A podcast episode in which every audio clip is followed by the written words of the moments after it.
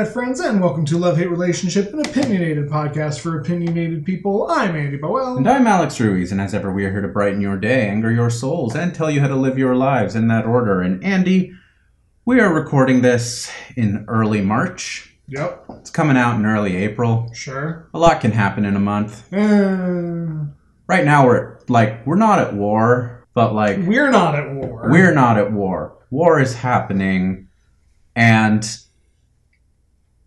I think I hate war in the age of social media. sure more than I hate normal war. because of the collective internet brain rot memification of said war. Because of that, because of, like, okay, you and I are children of 9 11. I knew, I, like, I was conscious enough even at that time to understand there was a whole lot of armchair idiots Mm. trying to make sense of a war and a conflict that they just they just lacked perspective on to the point where like the fucking South Park 9/11 episode had to point out to people that like the US had been building military bases on Muslim holy grounds Right. and that this was a little bit more complicated than well they hate our freedom that said y'all twitter is a cesspool and if i, I like I, I have more or less stopped going on it just because i cannot take the barrage of comically ridiculous takes that i have seen regarding a conflict that frankly like I'm going to be honest. I was moderately up on just from the time of the Crimea conflict, hmm but I don't pretend to be an expert on it. I just have I, I have an understanding of what Ukraine meant to the USSR, but I don't have like an extensive background of this. And I am amazed how many people seem to think that they have an extensive background on this. Yeah. Well, and these are the same people who are conspicuously absent when it's time to talk about Israel and Palestine. These are people who have conspicuously ignored the times where the US and Canada and other predominantly white countries have invaded non-white countries. I think I, I think on our social we made like a post on like the first night when like Putin declared uh, war where we called him out as a tyrant and then we've made we've stayed kind of conspicuously quiet across all social channels or at least all the social channels I'm a part of because of this exact reason. There just isn't the the common man should really probably not be telegraphing their under their lack of understanding and voicing their opinions on a incredibly complex contentious issue beyond like yeah russia shouldn't like russia and like countries probably shouldn't be inv- invading other countries that's about as safe a statement as you can make I, I just I feel bad to a certain degree because I am the one who is constantly sitting here saying like I wish I wish we as a culture engaged more. I wish we were more more up to date on things. I wish people tried to keep track of not just, you know, what's going on in their immediate backyards, but in the international world and vice versa for a certain type of person. There's people who have no idea what's going on in their own school boards and they have, you know, vested strong opinions about what's going on in the Middle East. right But the problem is, it's hard to know who to listen to. I completely understand this. It's also just okay to not have much of an opinion. yeah absolutely And I don't think anyone is like that. I, I don't feel good about not having a strongly informed opinion beyond going, yeah, war is a bad thing, and this conflict will likely end with a Russian victory. I'm going to just say that. If you just look at the forces, it's not going to be an easy one, but it's ultimately probably going to go that way. And the entire thing is at what point do other powers get involved? Because that does escalate, but also you kind of don't want that expansion. There isn't a good answer. And we don't like when there's not a good answer. We want some John Wick shit. Well, and we want some John Wick shit, and at the same time, like there hasn't been a global superpower at war with a global superpower since the Cold War, the famously non-war war, Mhm. because ever since the advent of the nuclear deterrent as a technology, collectively, like we've all just sort of agreed, like, yeah, we shouldn't let two superpowers with nuclear capabilities get to a tipping point like this. And this is potentially the closest in our living history that we are getting to that point. Yeah, I mean, At the same time, I saw a tweet that I'm I I couldn't give it credit it deserves, but it it's such a amazing point. Somebody was talking about how like right now on YouTube there's a live stream of a firefight going on at a Ukrainian nuclear facility. And I have to watch a Doritos ad first before the live stream starts. We are living in dystopia. that is. You know what? I don't think I could write like a postmodernist story more apt than that. Right. Just oh, oh wow, Andy, like that. that hurts my heart. I mean, so it should. Well, it it's also just kind of like okay, so I remember um, earliest days of the pandemic, a lot of news sources taking down their paywalls, Mhm. specifically on COVID related content, because they were like, "This is important. You all should need. You all should learn this. You all should know this. This information should be accessible. We're taking down our paywall for this." It, you know, it it seems like you should probably disable the ads for Doritos on that. Uh, but also, I mean, someone pointed out, I, I've seen this pointed out in a couple of different sources that I follow that CNN coverage was like breaking news on this invasion and this thing in Kiev and and they're talking about it and they're doing and they do the thing where like even during the commercials they do, they'll do this for breaking news put the little picture in picture while they go to commercials and they're sitting here talking about the death toll of a bunch of bombings in Kiev and then there's this super loud ad for fucking Applebee's Yeah. like they go to this mournful quiet sober discussion of death tolls and civilian tolls and refugees and then margaritas at applebee's Yeah, it's uh, it's upsetting. I think that's the most eloquent take you're you're gonna get from us. It's it's frightening and upsetting, and there. I, I think you you said it perfectly. There should exist a space or a separation between dire geopolitical events and everything else. i mean we have a whole episode where we talked about 24 hour news media and the bullshittery that is putting the marketing floor on the same like putting the marketing department on the same floor as the actual journalists No. because uh, in a neoliberal paradise, everything is a goddamn business. Nope. And capitalism is the true problem child every time. Alex, you want to talk about some silly bullshit? Let's talk about some silly bullshit, dear boy. Welcome to Love Hate Relationship, everybody. Uh, at the top of the episode, we like to, you know, sometimes we like to excite you, sometimes we like to depress you, sometimes we just like to talk about whatever bullshit comes to our minds to weed out the douchebags who we hope will turn off our show. Uh, but you are not a douchebag, you have stayed.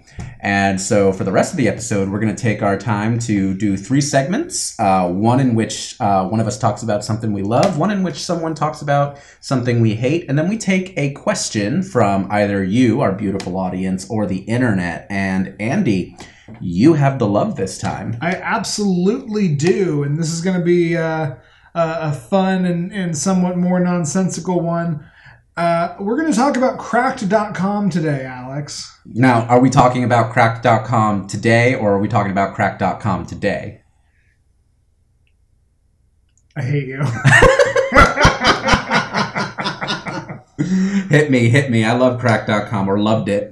Well, yeah, okay, indeed, and, and we will get on to this. Yes, to, to your point, we are talking about Cracked, the website entity as it existed at the peak of when it existed. But before anything else, because I myself struggle with the answer, Alex, how would you describe cracked the website to a stranger? Or better yet, how would you describe it to somebody from the 70s? So I think my description of it is it is a comedy. It, it is a comedy website. If I'm talking to someone in the 70s, I'm not going to say website. I'm going to say it's a way to like read shit on a computer. Like you've seen Star Trek, right? Person from the 70s. um, and it's effectively a digital magazine um, of humor articles and some of those humor articles are like sto- very short stories or monologues and then a lot of them are somewhat educational content like it is interesting educational stuff things you've hopefully never thought about or heard about or learned about presented in a somewhat explicit very comedy focused format. Um, I can also say, for those of you who, like us, kind of grew up on the internet a little bit, um, I don't know if Crack invented the listicle, Yeah. but they perfected the form. For a long time, that was their primary format, was the listicle article, the five things you never knew about X topic that it would be interesting. So that is that is probably how I would characterize it. I think that's very apt, and and yeah, like as I was sitting down to do notes, I was running in circles trying to define everything, and I, I think you did it wonderfully. Since it's the whole thing we try to do here, I will go on to say for our internet friends, for the listeners, um, Cracked.com is a comedy website that posts lists, articles, videos, all manner of pop culture and historical topics, most always in the interest of humor and amusement rather than any direct educational merit. Um, the site's name, Cracked, comes from the fact that it is an offshoot of Cracked Magazine, which is an old, like, 80s competitor to Mad Magazine. Mm-hmm. Did you ever read Mad? Like I never had a subscription to Mad. I feel like Mad Mad magazine was some like I remember hearing it referenced in The Simpsons several times. Yeah. Um, I watched Mad TV, which used like it was clearly the same brand. Yeah. And I think I came across a handful of old Mad magazines in like my dentist's office or sitting in the bathroom at some like public restroom that was nice enough to have magazines. But that's that's the extent. Mad magazine was actually a lot of what I just described cracked as. It's like Yeah. here are interesting, funny topics, and there'd be like dirty cartoons. Yeah, so Mad was a thing that I would like. I would get a Mad magazine at the airport whenever like we were there, and that's what I would wind up reading on the plane. The whole thing about Mad is it was a lot of parody comic content. They Yeah. would take whatever the the new recent movie is or a TV show, and they would completely make a nonsensical parody of it for the purpose of like lowbrow humor. Yeah. Cracked magazine was the Pepsi to Mad Magazine's Coca Cola. Yeah, basically. So- and Cracked apparent if I remember correctly, Cracked the magazine folded like after only a few years. Like Mad magazine had has pretty much like never beyond its peak point never was a huge success beyond that. Right. But um, yeah, Cracked folded, and then I, th- I guess Jack O'Brien like acquired the trademark somewhat somehow. Yes, I mean he literally bought it from the uh, person who had the rights to Cracked. So, as you say, uh, the website was founded in 2005 by Jack O'Brien. It quickly gained popularity, reaching a peak in 2012, at which point it was annually amassing 27 million page views. And through its content, and and just to dive into it, this is kind of one of the things I really love about it. Cracked seemed to invent a new kind of internet comedian, Mm-hmm. or maybe to put it another way, Cracked invented the digital humorist Hmm. Okay. because certainly me, you might be a little bit of an exception, but I was never reading uh, newspapers in a way where I was like checking out the humorous column from, you know, whoever was ruminating about some weird thing about New York City. So this was the first exposure I had to such a thing. Um, it, it had a crystal clear voice. The writing was really equal parts amusing and fascinating and raw and impeccable and just I would stay up late on my computer reading these articles when I had a test in the morning or something, you know? Yeah. I can recall sharing articles about the top 10 deadliest snakes in the world with friends from high school. And then the next thing I would send was one titled, I did acid for two weeks straight, and here's what happened. Because that was the gamut of content available on Cracked. It was weird historical shit and poking fun at pop culture, Mhm. and then a healthy sprinkling of like vice light Yeah. level content with you know drugs and contraband and all sorts of stuff like that. Yeah, and you'd get you would get people who would find weird little niches. Um, I think very like I, I was an avid crack reader back in the day. I actually pitched crack a couple of times. They never took any of my pitches, but um, I remember that. I remember being in a coffee shop. You telling me you were trying to get writing for cracks. yeah, um, that I mean we could talk about how they did a very interesting thing with how they acquired writers, but I think about like how Robert Evans, who we've talked about on this podcast several times, when he was there, he headed up their personal experience column, which were essentially interviewing people who had either who had interesting perspectives, Yeah. interesting backgrounds. So he would interview, say, porn stars and be like, this is the thing you don't actually realize about porn stars. Or he would interview um, Heroin addicts. heroin addicts. That was that was a that was a big one. Uh, he would just interview people who you don't typically get the perspective of.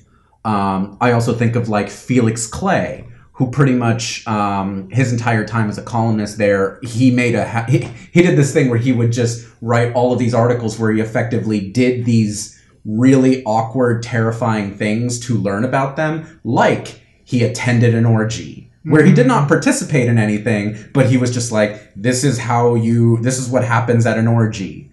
Uh, or you know, like I, I, I don't know why I keep thinking of sexual ones. Uh, I remember one where he hired an escort, Yeah. and he did not do anything with the escort. He literally hired this escort, spent an evening like talking to this escort, find, like interviewing her more or less, and he he paid for her time and located her the exact same way she would locate a client. But that was that was, and it was him basically like, uh, I'm a schlubby dude who doesn't know what he's doing, but I'm going to try and access these people who are inaccessible to the average audience and give you some perspective on what life is like for them. Right, and it was a different avenue of information. It was everything was usually meticulously researched. You had people putting in actual journalistic effort and integrity into topics that you were not going to be hearing about in the New York Times or in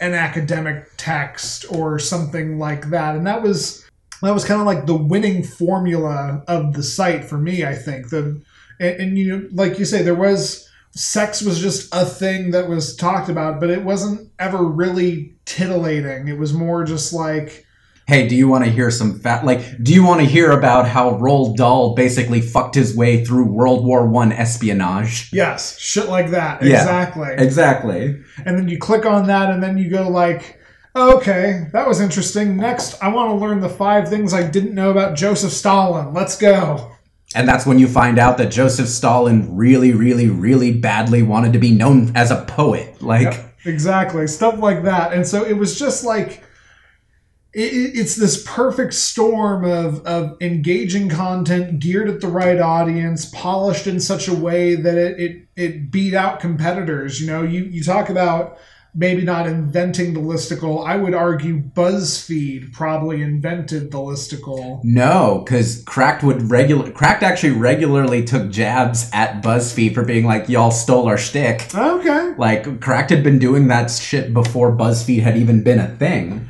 Oh, okay. Well, then I've got my timeline totally mixed up. Yeah, I mean, so just to to jump around a little bit, I, I you know, this became a genre of the internet. Yeah. You know, you had Cracked, and then you had all of the competitors like BuzzFeed, which I, I guess clearly I can't say came before, but marketed more towards a like stay at home mom kind of audience, where Cracked was going for the the edgy intellectual college crowd and high schooler audience. And and the thing uh, the thing that BuzzFeed consistently did, and, and and this isn't terribly to knock BuzzFeed overall. There there are reasons to like criticize BuzzFeed, but something they did legitimately do is they took that listicle format from Cracked, but where Cracked would do these long entries, they would do if they had five entries, like it was still a like five ten minute read Yeah. and they would do these meticulously researched. Cracked was the first website that I found for like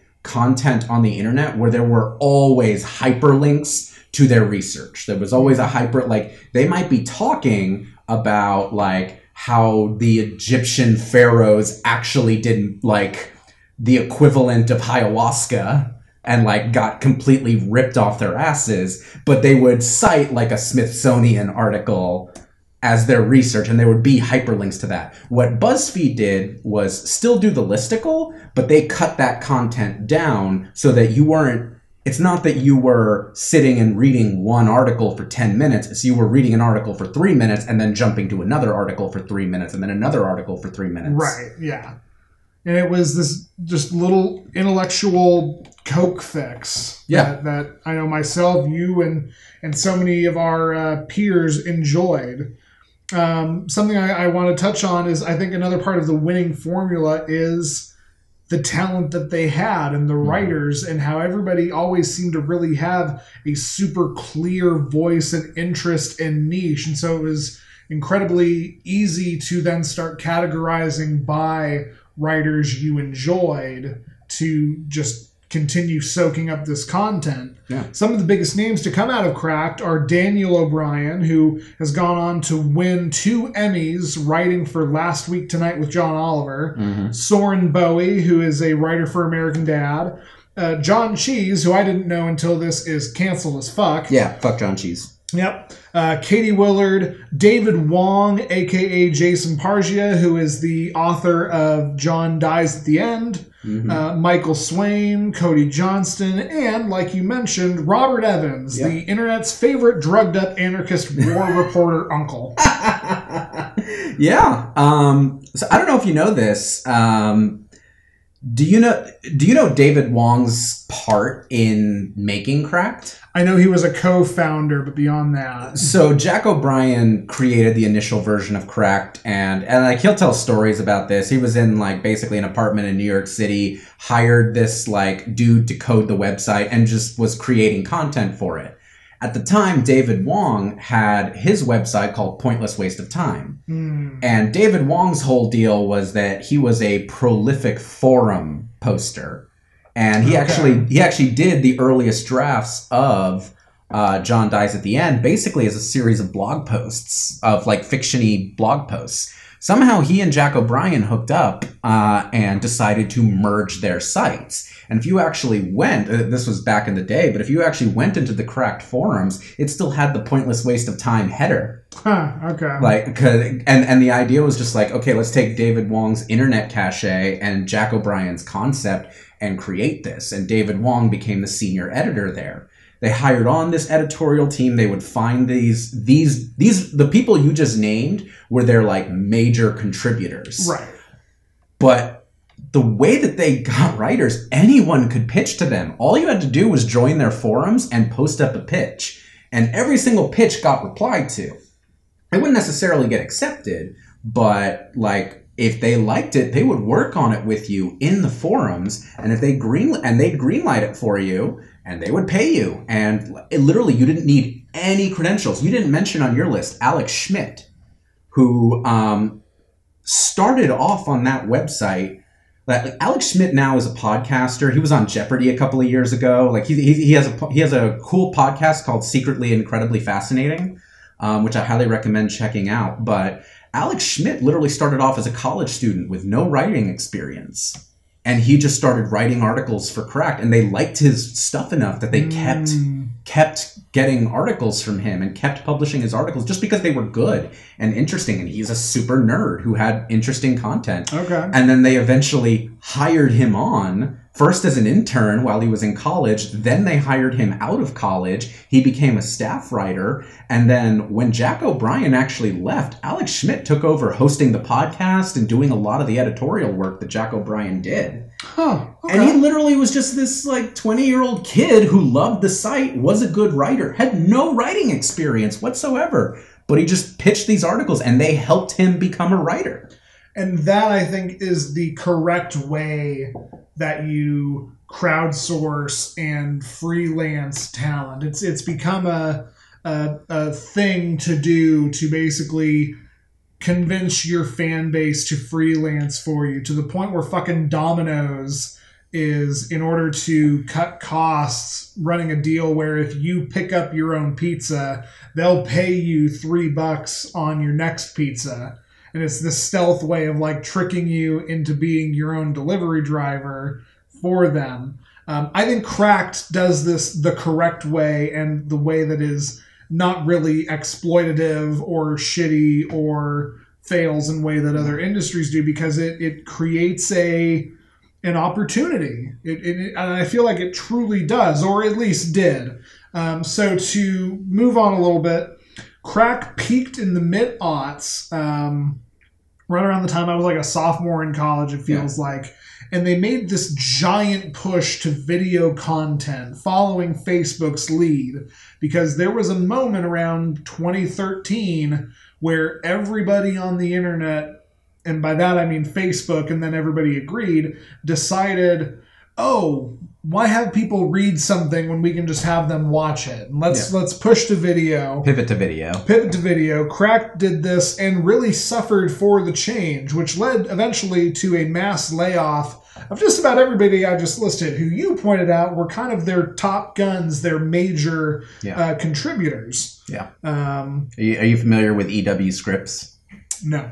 So EW Scripps is the is I don't think they're a venture capital group, but they're a media conglomerate. They had bought Cracked, Mm, and like they they were kind of instrumental with this pivot to video thing. But when, eh, for those of you who don't know, th- this could be an entire hate segment on its own front. But the way that Facebook basically destroyed internet content yeah. because what would happen is as everyone pivoted to video it would get shared on facebook watched in the facebook page but people weren't clicking over to the actual hosting site so facebook got the views facebook got the revenue and cut out so much of the actual providers so all the advertising dollars went to facebook Sure. and Facebook was so ubiquitous, it was effectively the web browser for so many people that it just fucked everybody. EW Scripps, which again is a like conglomerate corporation, was like, okay, this is hemorrhaging money. The brand is still worth something. Uh, tell you what we're gonna do. We're gonna lay off pretty much almost all of the full time staff, which are all those incredible contributors that you just talked about and we're just going to keep a handful of full-time staff now who are going to be our major editors and we're just going to keep crowdsourcing freelancers for the written content which is infinitely cheaper to produce than the video Yeah. or any of this stuff um, if you actually look at cracked now like some like i actually still follow them online and something that they do is like they'll put up a question and it's like give a tell us a story like tweet us your story of like a ridiculous job experience and be featured on cracked. And then they'll skim those comments take people's tweets they'll credit them they'll like say oh this person's story they're not going to pay you for it but then they'll basically make it a meme content and do a buzzfeed style listicle of it Right, yeah. I am on Cracked right now at this second to point out that it still exists. Um, but the site visually has become a lot more watered down. A lot. It, it, it looks like BuzzFeed, and it's it's a lot of like nerdy movie stuff about Spider-Man and Ghostbusters Afterlife, and there's video game content, and then peppered in is like five lessons learned on the road as a lady comedian, which could have been a cracked article ten years ago. Yeah. and stuff about the FBI and and what the top 10 major salaries in the FBI are and so like the bones of it are still there but it just doesn't look the same it it it feels a lot less polished and a lot more streamlined in a way that I feel like really doesn't do a good service to it. It, it looks too much like everything else now. Like I just said, it looks too much like BuzzFeed. And I want to pivot into talking about how, again, I feel like Cracked really was a pioneer in this kind of internet content that is now oft imitated today. And normally it's in a more niche format. Um, I used to go on a bunch of these sites kind of trying to get the fix that Cracked used to provide. I'd, I'd go on Pajiba and Screen Rant, which were both like Cracked, but it's just movies, or Den of Geek, which was Cracked, but it's just comic books.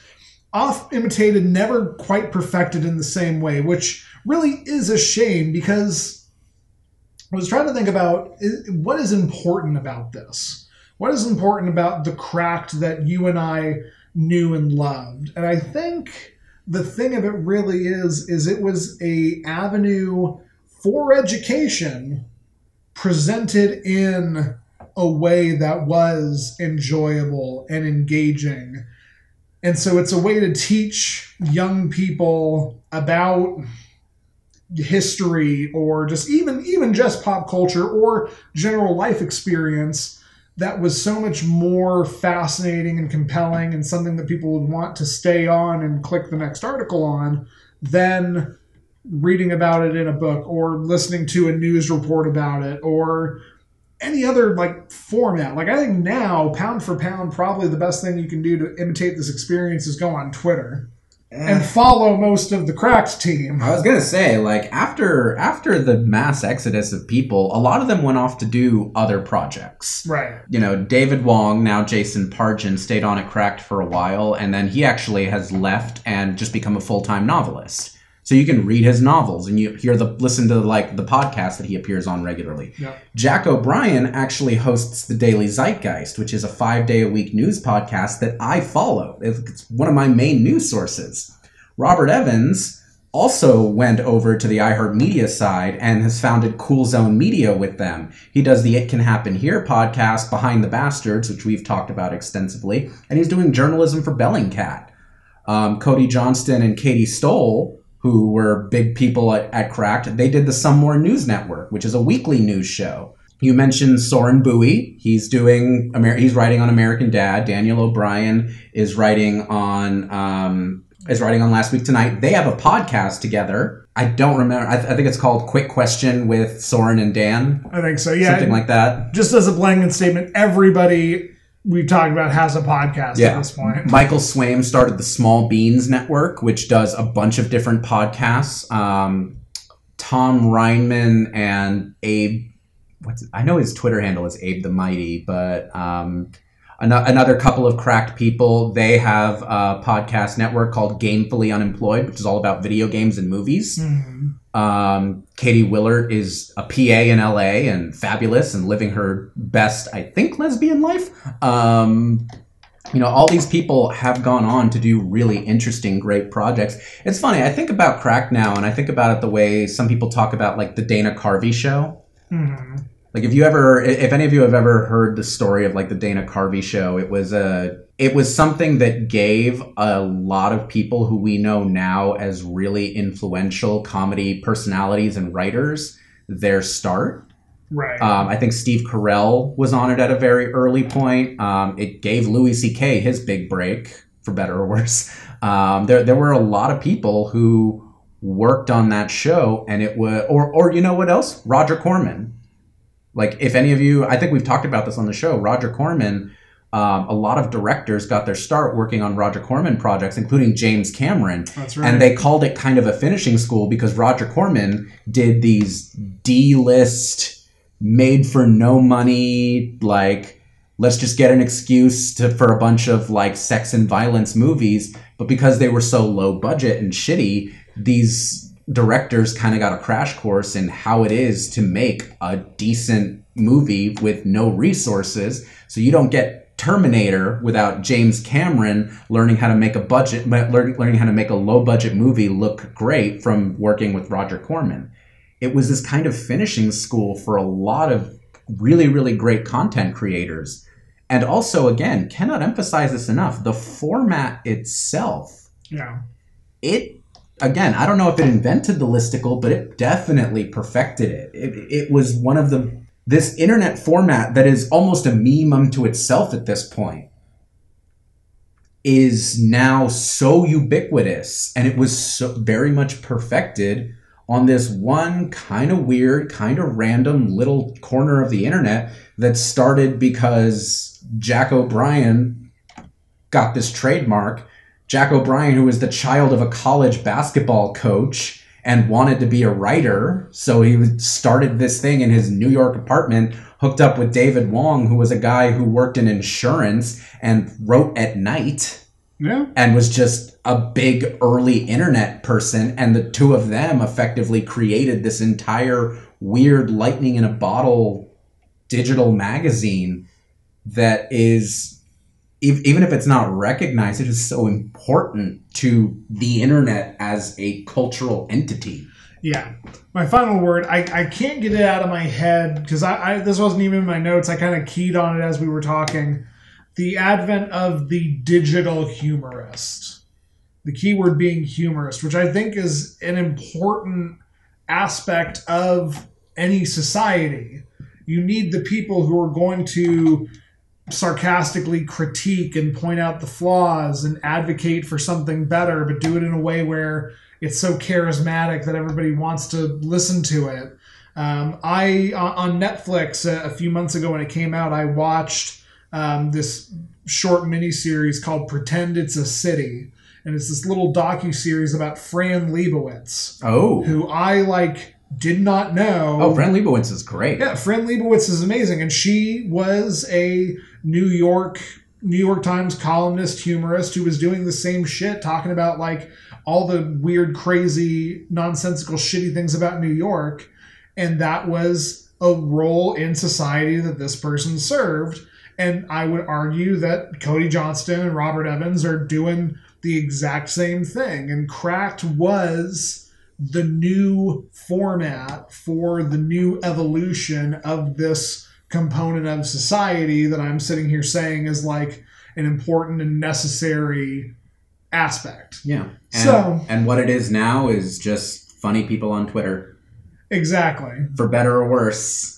And the only way tiktok. the only way yeah, exactly. The way to find that is to search out on new forms of social media for this same um the same personality. Yeah. But cracked was a mecca I- for them to to come to and to hear their voice and so i i love what it was and lament what it's become Sure. You know, once upon a time, like I, I, I'm gonna just say this. Um, any of you who are on TikTok and follow certain types of TikTok creators, call me Chris, Straw Hat Goofy, um, any of those folks. You don't get them without Cracked. yeah Not because I think Cracked was necessarily a direct influence on them, but the culture that allowed them to become the figures that they are, the internet humorists that they are. You don't get that without Cracked. yeah so a, uh, a moment in history that is arguably past and arguably. for anybody who who has not heard of it maybe it's a little too late but important to talk about it and important to talk about its own importance I appreciate that. Thank you, dear boy. yeah you're welcome You ready to move on? Yeah, something that is a, a, a moment in history still happening. Ugh, unfortunately. Uh, Annie, this is going to be a plain and simple intro question. When you hear the name Machine Gun Kelly, what associations do you make offhand? So, my favorite association with Machine Gun Kelly is how he very recently famously married, um, what's her name? Megan Fox? Megan Fox. Did they get married or are they just engaged? They got married, is, is my understanding. But whether they got married or engaged, there is a bunch of pictures on social media of them together, and she looks like Megan Fox. And he looks progressively more run down and ragged, and like this very life force is being sucked out of him. Mm. And that's enjoyable to me because really the only thing I know about Machine Gun Kelly is he's kind of a piece of shit. kind of a piece of shit. I'm not going to front. Um, okay, this is going to be fun then. Uh, I appreciate that. Uh, my story with Machine Gun Kelly kind of has the before tickets to my downfall story and the after tickets to my downfall story. Okay. Um, but I'm going to start with the basic background on the man because there's very possibly a lot of you who don't necessarily know who I'm talking about. Or if you're like somehow old, you might think that I'm talking about the old gangster Machine Gun Kelly from whom this asshole stole his name. Um, so, born in Houston, Texas to missionary parents in 1990, motherfucker's a year younger than me, Colson Baker better known by the stage name Machine Gun Kelly, or MGK for short, is an American rapper, singer, and actor. His childhood was largely characterized by frequent moves all across the US and the world, including stints in Germany and Egypt for a time, before he ultimately settled in Denver for a bit of time in his teenage years. Um, it was there that he discovered the music of Eminem, Ludacris, uh, and DMX, who he claims is his idol, his Hmm. favorite musician of all time, Okay. as well as Guns N' Roses and Blink 182. In 2009, he successfully won two nights at the highly competitive Apollo Theater Open Talent Nights, the first rapper to ever do so. And if you don't know about like the Apollo Theater competition nights, this is the shit where like Jackie Wilson got his start. This is where the Jackson 5 kind of cut their teeth. These were heavy competitions where mostly black artists would go up and effectively try and wow an audience that is famously if you if you are any kind of bad they will boo you off the stage Uh-huh. they are vicious you have to earn your spot there he won two nights there as a rapper and no rapper had ever won at the apollo so i'll give him kudos to do that from there, he was uh, featured on MTV's Sucker Free Freestyle. Uh, he began working on a series of uh, self released mixtapes that eventually led to a feature in Double XL. He did a performance, and Sean Puffy Combs, Diddy himself, was in attendance and was so impressed with him, he signed him to Bad Boy Records, uh, and that was in 2011. In 2012, he was featured as one of Double XL's top 10 freshman class alongside Macklemore, French Montana, Iggy Azalea, and Future, among a few others. But those are kind of the biggest ones of that class. Mhm. And he released his first album, Up. He went on to release two more rap albums, an album of some rap, some rock, and some pop punk tracks, and then 2020's Tickets to My Downfall, a wholly pop punk album that debuted at number one on Billboard, the only rock album that year that's that charted that high. which is incredibly upsetting. Um, yeah, I mean, so just before you you move on, I know a big thing was a lot of people were saying that Machine Gun Kelly is the millennials Eminem.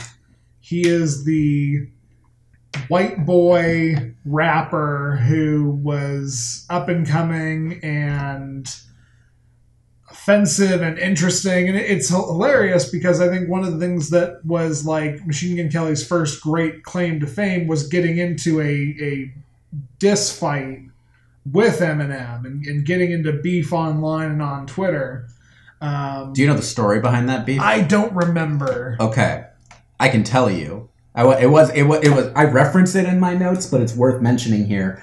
Um, basically, Machine Gun Kelly, who we have to say was an Eminem fan, um, there was a posting for Hailie Jade Smith, Eminem's daughter, um, where you know that she just posted a photo online on social media that Machine Gun Kelly saw, and started talking about how she was hot as fuck online. She was 16 at the time. Oh yeah. He's a grown ass man. And Eminem took umbrage with this and called him out for it. Because, you know, you probably shouldn't be talking about how hot 16 year olds are. Right. And in Machine Gun Kelly's head, he's probably sitting here going like, "Oh my God, Hailie Jade, the Hailie Jade who was on fucking My Dad's Gone Crazy off the Marshall Mathers LP in the early 2000s when I was a teenager. She's so hot." But again, 16-year-old young woman. And from there, they just started trading diss tracks. Okay. And it, I, I think you can find probably a playlist on either Spotify or YouTube that will actually back to back the diss tracks between Eminem and Machine Gun Kelly. Every one of Eminem's are way better.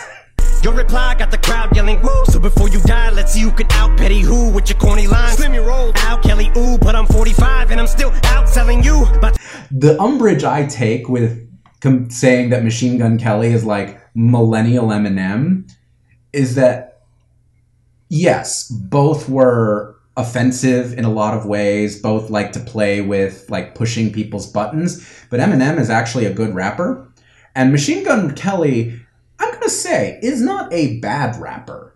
He's not. He's just not particularly good. Sure. Like if I'm going to talk about like who takes up the mantle from Eminem, I'm more likely to call out like fucking Logic probably, or maybe like Yelawolf or something like someone someone more in that vein than goddamn Machine Gun Kelly.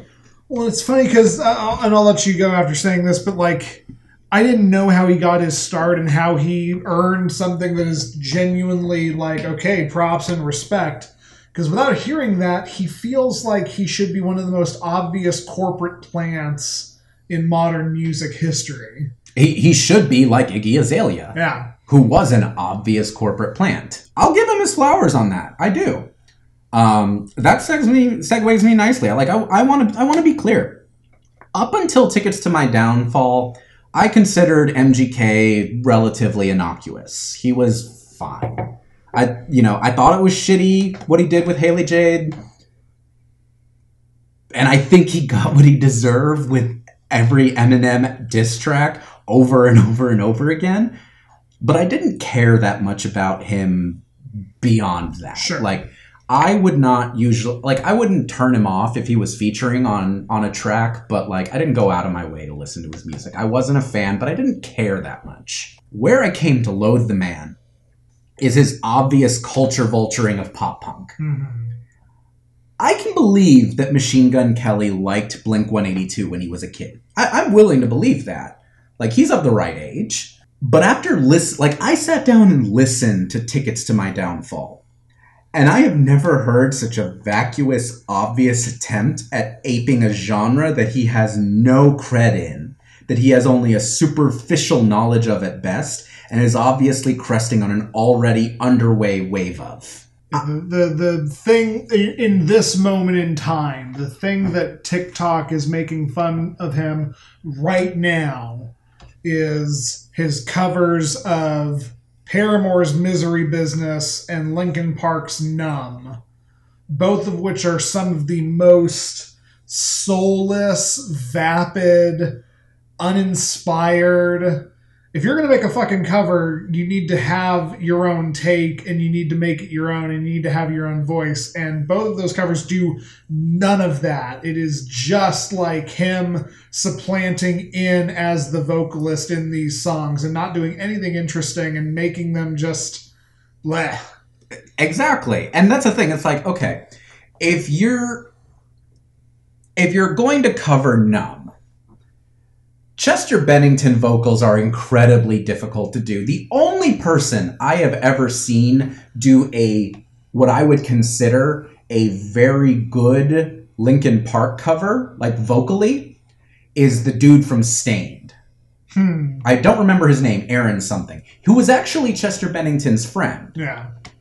And I can recall as a tribute to Chester in a concert, he did this acoustic version of one of their songs, um, Crawling. He did an acoustic cover of Crawling. He does not pretend to sound like Chester in it. He is doing his own vocal style. It very much sounds like Staind doing a cover of Linkin Park, but it's a good cover in that he is trying to do something interesting with it. Yeah. And the fact that it's a tribute to his friend helps that fact. I'm cool with that. MGK is this most it like he takes this song that has these really dynamic ranges and he does this with the Paramore cover as well. And he does this very almost not it's not quite monotone, but like homie doesn't like span more than maybe a half an octave. Yeah.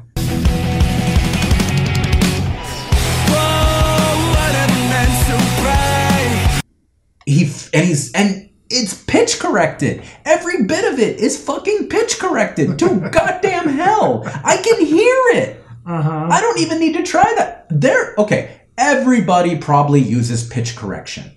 I have had it pointed out to me that like fucking Adele probably uses pitch correction, but I can't hear it. It's subtle. She's close. Yeah. I can hear the pitch correction on MGK covers, on MGK songs. It is god fucking awful. I talked about when we did our uh, episode where I talked about Meet Me at the Altar that there is a clear pop punk revival of sorts happening. Um, I don't remember if I said this at the time, but I don't think pop punk is going to become the dominant music force it was in the like late 90s to mid 2000s period. Like that was a period where a pop punk a pop punk influence really kind of took over the mainstream. I don't think that's going to happen again. Sure. But we're having a revival where it is now taking up real estate in popular music again. And I think that that's great. And I'm pretty sure that MGK's management thought it was great too. Yes. Because I don't, I like, maybe he was the one who recognized this wave crest. Maybe. I don't know. But I listened, after listening to Tickets to My Downfall, I'm sitting here thinking, like, this is not a person who understands this music. He doesn't understand it lyrically, he doesn't understand it conceptually. He hooked up with Travis Barker as his major co-signer for it. Like Travis Barker did all the drums and produced the album. Well, and and I don't mean this with the disrespect that's going to come along. Travis Barker has become the village bicycle with uh, regard to who he is willing to collaborate with these days. This is very true. And like, okay, I like Blink 182. I promise. I don't say this with an interest in being I, I am aware that there is a type of punk fan who is very gatekeepy and very shitty, and I don't say this with intention of being that. Mm. And most pop punk bands, I can if they're if they're a band I'm familiar with, I can point to their roots. Yeah. I can talk about Green Day cutting their teeth at the Gilman in Berkeley, California, which is a very, very well regarded all ages punk club in that in Southern California. So many important bands came out of there. I can talk about Fall Out Boy being born out of the hardcore scene in Chicago, like Pete Wentz, like really, re- Pete, I think Pete Wentz and Joe Trohman basically meeting and hooking up in Racetraitor like that old band back in the day when Pete was filling in on bass. Like it's I, I, I can talk about the roots of some of these bands and the places that they came out of. Blink 182, even when they broke, actual punks, like people in the proper punk scene, hated them from the beginning because they were so obviously put together to ride that punk punk punk pop punk wave. This is hard to speak sometimes.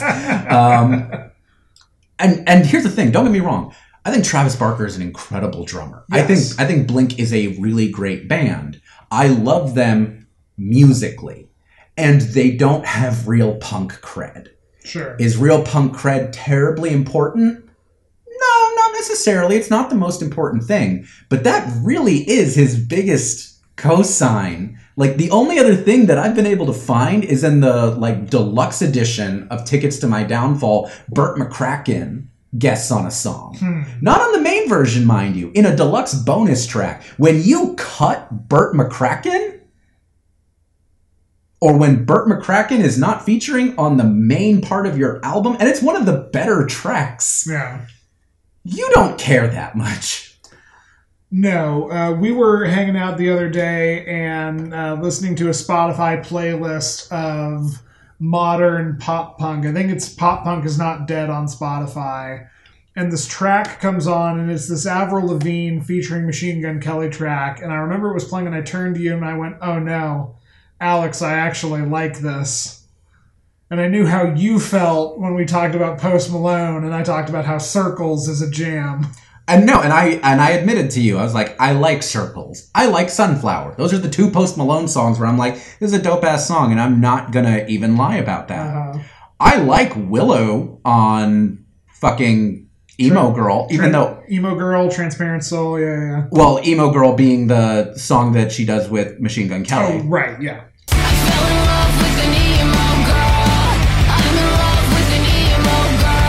Like I like Willow's parts on that, even though I don't think that's a very good song. I think she has a very interesting vocal performance, and I think his is dull and boring. Sure. the song itself has a lot of potential and if he weren't delivering it the way that it he does it would be better flat out Sure.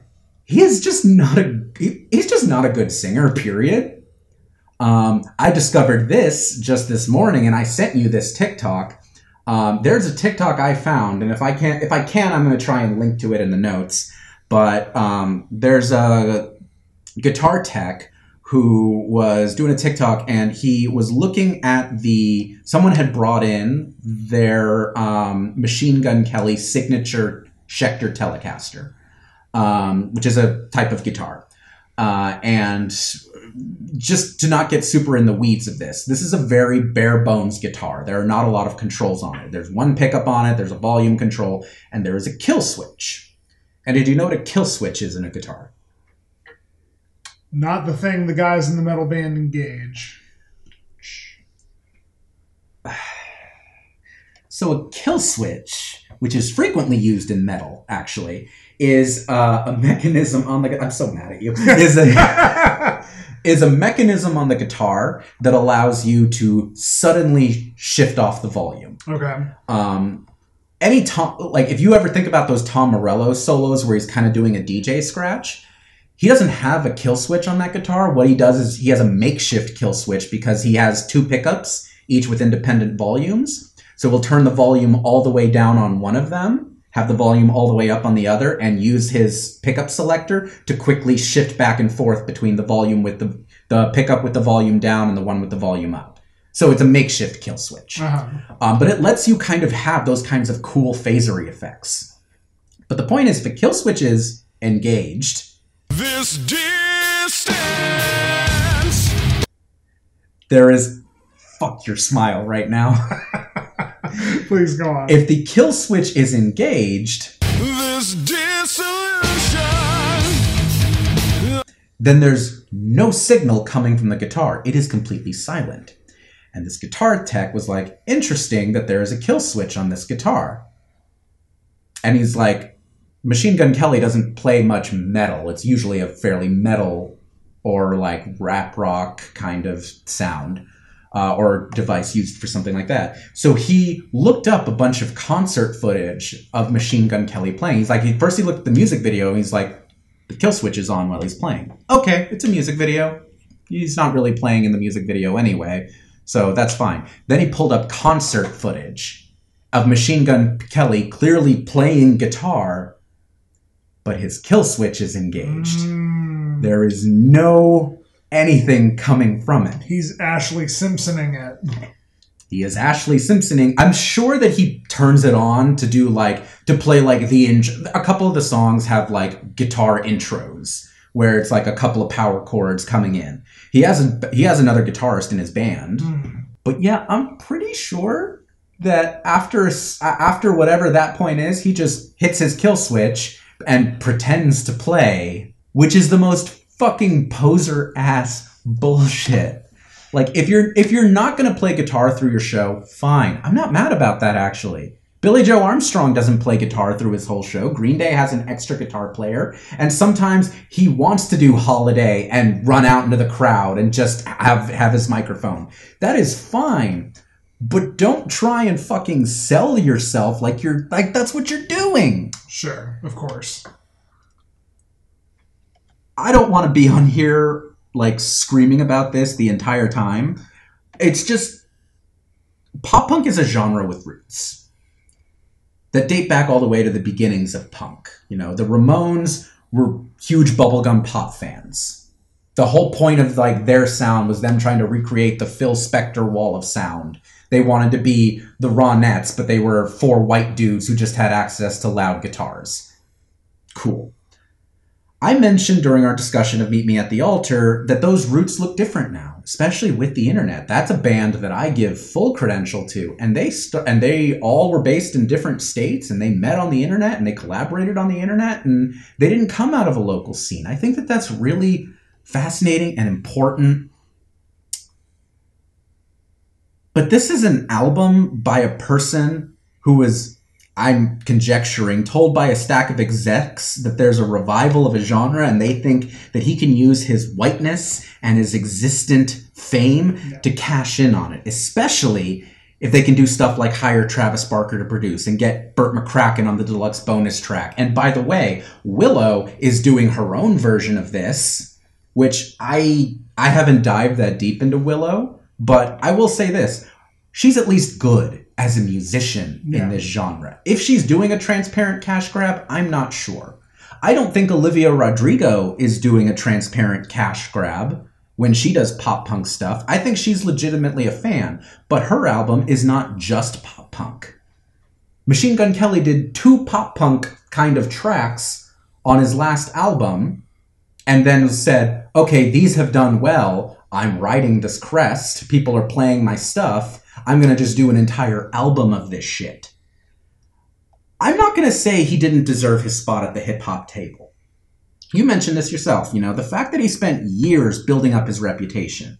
He got solid cosigns from important hip hop acts like Diddy, Pusha T, Milk, Meek Mill, Wiz Khalifa, Tech N9ne, Waka Flocka Flame, and even DMX himself.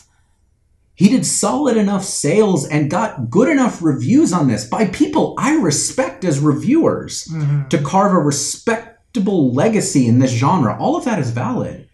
But after he switched to a genre he had no clearly articulated background in, taking his biggest cosign from Barker, a man who, as I said, has never had much real punk cred outside of being a very good musician, and turning in an effort that doesn't even sound up to par with the pop punk inspired songs by pop artists like Olivia Rodrigo, it's just disrespectful to a genre I love. I was content to let him be a hip hop artist that I didn't care that much about. I didn't hate him, I didn't like him, I was fine with him. But this is so transparently cash grabby. It's bad. His his pop punk tracks, like his per- even if the tracks have merit, he is the weakest link on every goddamn one of them. Sure. and he's and, and i'm sorry i'm not okay with punk artists who don't play their instruments when they're pretending to play their instruments. John lydon sang. He can't play an instrument but he sang on every one of those sex pistols albums. He sang horribly he sounded terrible. The fucking dude from the dead kennedys is an awful singer Eh, but they're punk. And they don't pretend to be anything less and they don't pretend to play shit that they're not really playing. And so i have no respect for this man playing in a genre that i love.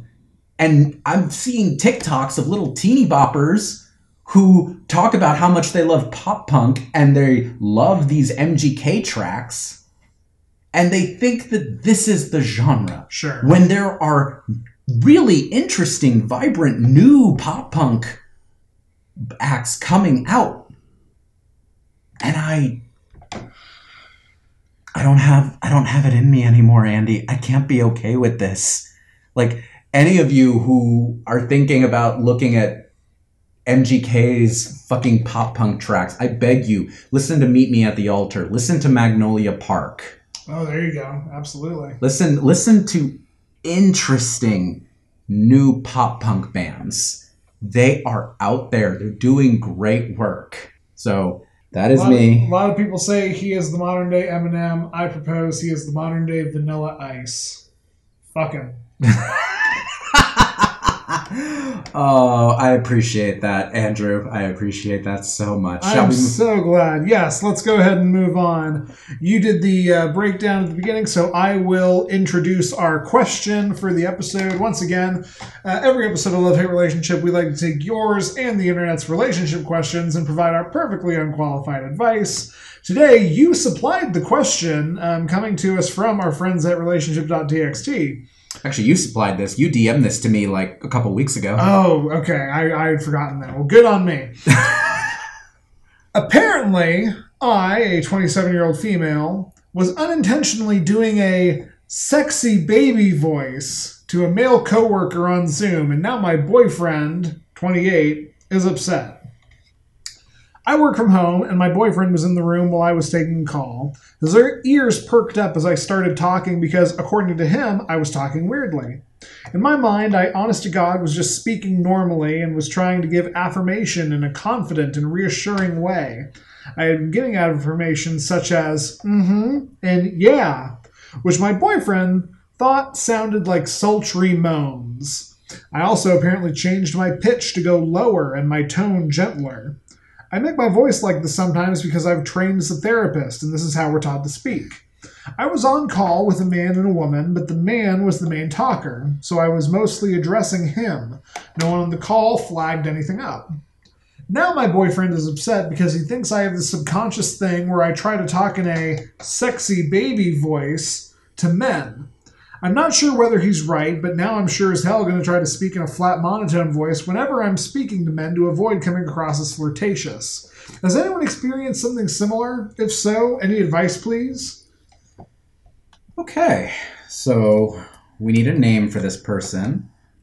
It's an example of like a couple where there's a jealous male figure and a female presenting person who maybe doesn't know how she's coming across, or maybe the boyfriend is overly sent. I don't know. There's a few different ways we can look at this. There's a few. I mean, the first thing would be um, the Bundys, but I think we already used them before. Hmm.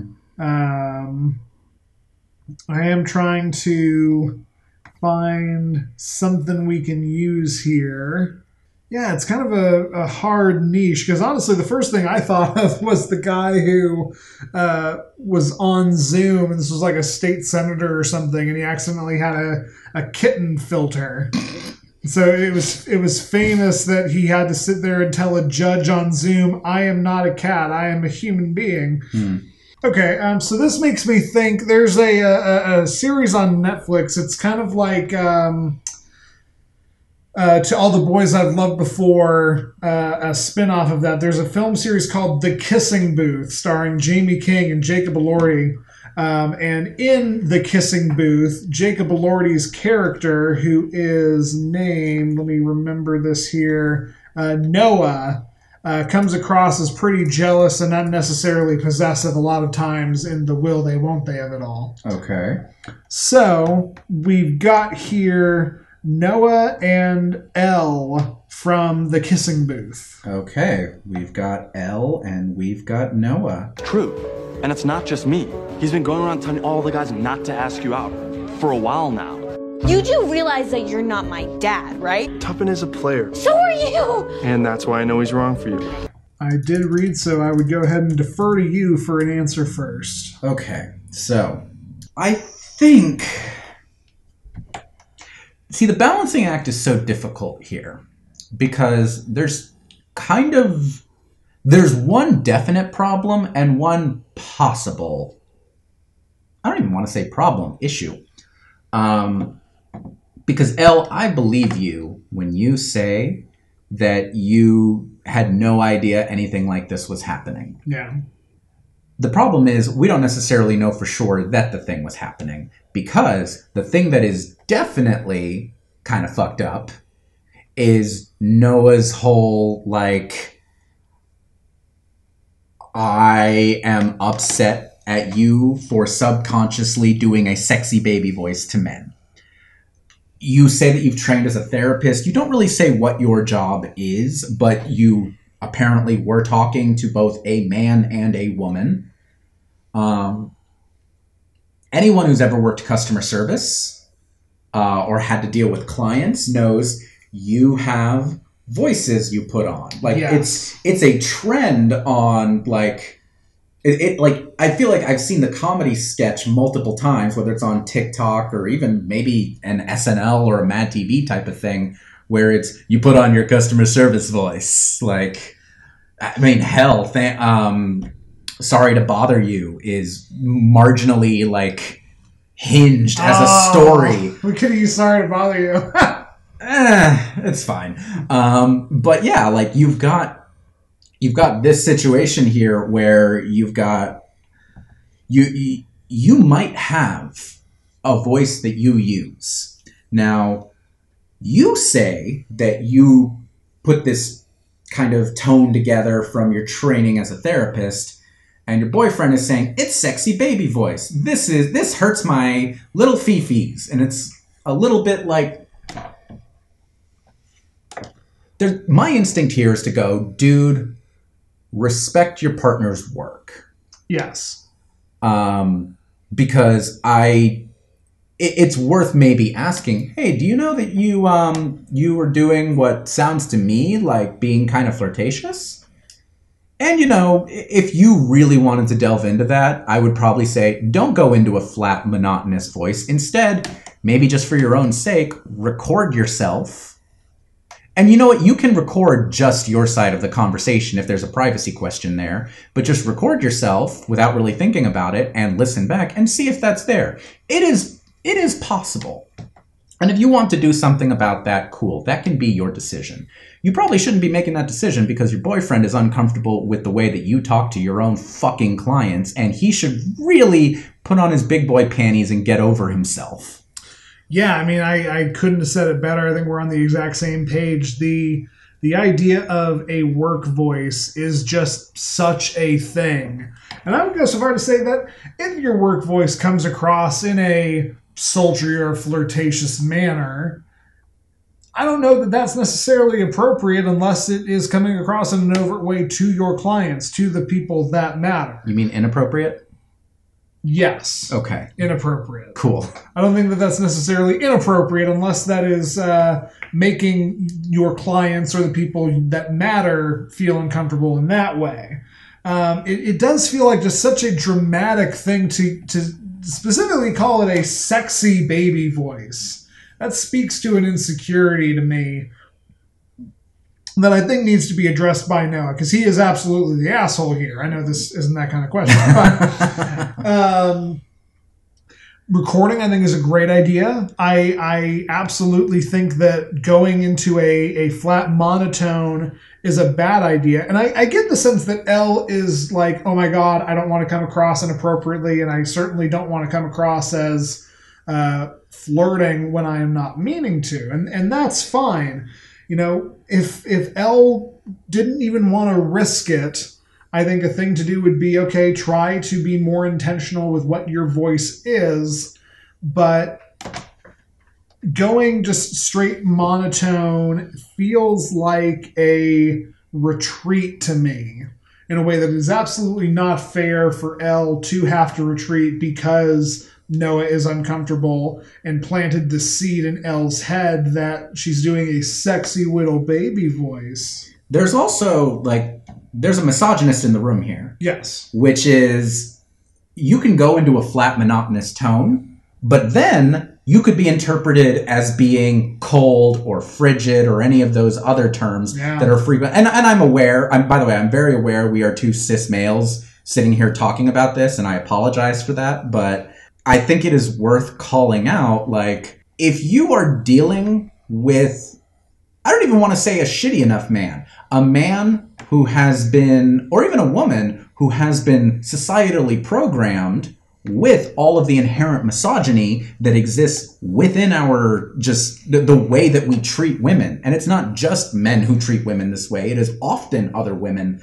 There is no winning here. You are always the Madonna or you are the whore. It, it is that is why they call it the Madonna whore complex. Mm-hmm. Like you can either be viewed as the frigid bitch or as the like sultry, lustful, like I fuck you eyes person. And there might, de- if, depending on who you are talking to, there might not be a middle ground there. So just immediately going to flat monotonous to you does not necessarily communicate neutrality because to a certain type of receiver of that communication, neutrality is frigidness Yeah. and meanness and there it, it is very real here that you might not have a winner a winner in any way with changing your voice to be received a certain way.